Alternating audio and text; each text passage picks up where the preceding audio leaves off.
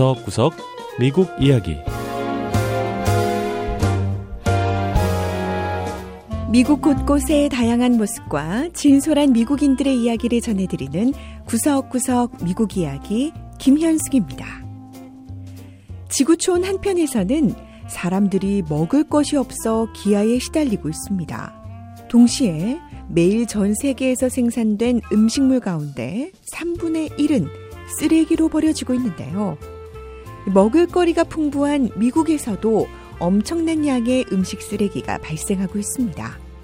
자, 그런데 이렇게 버려지는 음식을 해결하기 위해 기발한 아이디어들이 등장하고 있는데요.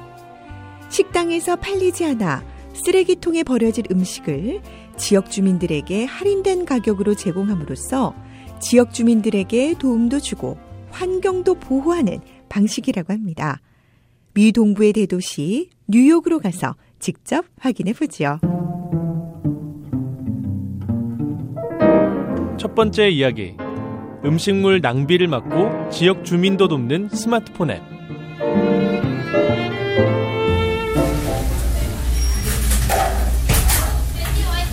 뉴욕 브루클린의 빵집 웁스 베이크샵의 진열대에 각양각색의 빵과 과자가 진열되어 있습니다.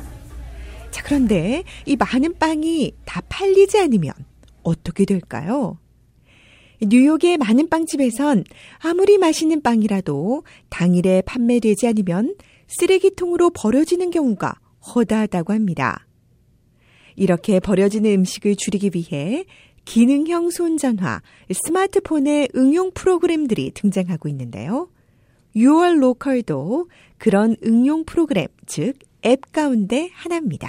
We allow you, the customer, to buy ready to eat. 우리는 동네 가게들이 다 팔지 못하고 남은 음식을 소비자들이 50% 이상 할인된 가격으로 사 먹을 수 있도록 관련 정보를 스마트폰 앱으로 제공하고 있습니다. YourLocal의 데니얼 라트나 씨의 설명을 들으셨는데요.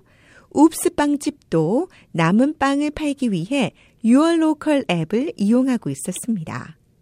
지역 주민인 브라이언 씨는 YourLocal 앱을 수시로 확인하며 할인된 품목을 사 먹는 재미가 있다고 했습니다. 정오쯤에 앱을 확인해 보면은 그날의 어느 가게에서 어떤 품목이 할인되는지 목록이 쫙 뜹니다. 그걸 보고 뭘 사 먹을지 결정해서 구매 버튼을 누르기만 하면 돼요. 이런 앱을 이용하는 곳은 빵집 같은 디저트 가게만 있는 건 아닙니다. 뉴욕 맨해튼의 Sweet Catch Poke는 참치회와 각종 채소 등을 곁들여 먹는 식사를 파는 식당인데요. 이 가게는 Food for All이라는 스마트폰 앱을 활용해 버려질 식자재도 살리고 매상도 올리고 있다고 했습니다. Food for All 앱의 CEO 데이비드 로드리게스 씨는 앱을 시작하게 된 배경을 이렇게 설명했습니다.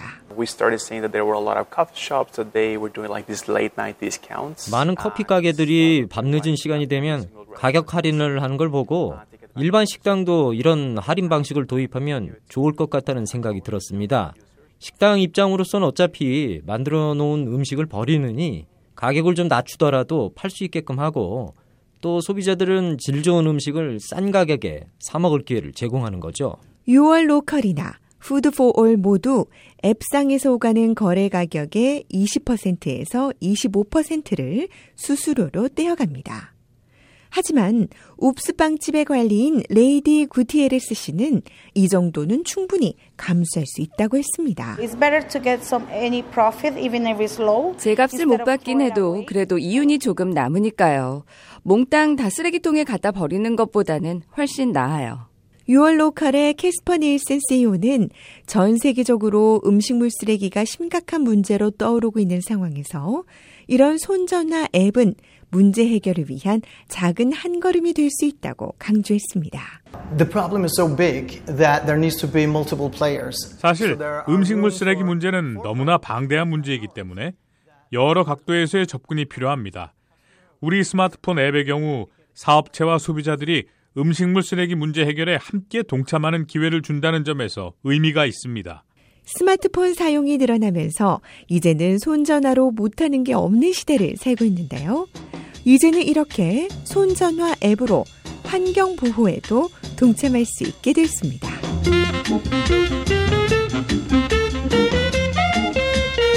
두 번째 이야기. 전통 건축 양식을 배우는 대학생들. 30년 전 미국 동남부 사우스캐롤라이나 주에 대형 허리케인이 덮치면서 역사적인 도시인 찰스턴의 오래된 건축물들이 많이 훼손됐습니다. 하지만 이 전통 방식 건축물을 복원할 수 있는 기술자들이 부족해서 도시를 재건하는데 오랜 시간이 걸렸다고 하네요. 이 일이 있은 후 찰스턴에는 전통 건축 양식을 가르치는 대학이 문을 열었습니다. 커다란 작업실에서 젊은이들이 작업에 한창입니다. 한 청년은 문의 철 손잡이를 만들고 있고 또 한 청년은 쇠고리를 뜨겁게 달고 모양을 잡고 있습니다. 또 한 청년은 나무 판자 손질에 한창인데요. 만드는 건 다 다르지만 하나같이 전통 방식의 수작업을 고집하고 있습니다. I saw the school on a TV show and my thought was 텔레비전에서 전통 건축 양식을 배우는 대학이 있다는 걸 보게 됐어요. 10년 전 진학을 고민하고 있을 때 이런 대학이 있다는 걸 알았으면 얼마나 좋았을까라는 생각이 들더군요. 하지만 지금도 늦지 않았다고 생각하고 진로를 바꿔서 이 대학에 입학했습니다. 이 대학의 이름은 American College of the Building Arts, 즉 미국 건축예술대학으로 영어 약자로는 ACBA라고 부르는데요. 이 전통 유럽 건축 양식을 집중적으로 배우게 됩니다. 1989년 허리케인 휴고가 찰스턴을 휩쓸고 가면서 찰스턴시는 전통 양식 건축물을 복원할 수 있는 전문가들의 필요성을 절실히 느끼게 됐다는데요. 이후 미국에서 전통 건축 양식을 배우는 유일한 4년제 대학인 ACBA가 문을 열었습니다. It's different and unique because we have blended a liberal arts education. you know, 우리 대학은 일반적인 대학들과는 좀 다르고 또 특별합니다. 우리는 기본적인 교양 과목도 배우지만 실질적인 기술을 함께 습득하는데요. 총 6개 부문의 기술 분야를 배우게 됩니다. 따라서 학생들은 졸업할 때가 되면은 건축 복원이나 고품질 시공 등 예술과 과학이 접목된 분야의 전문가가 될 수 있습니다. ACBA의 콜비 브로드워터 총장의 설명처럼 학생들은 4년간의 대학 생활을 통해 다양한 기술을 배우게 됩니다. 학생들은 교정을 벗어나 지역사회를 위한 건축 현장에도 많이 투입되는데요. 이날 학생들은 어린이들을 위한 지역 놀이터 건축에 한창이었습니다.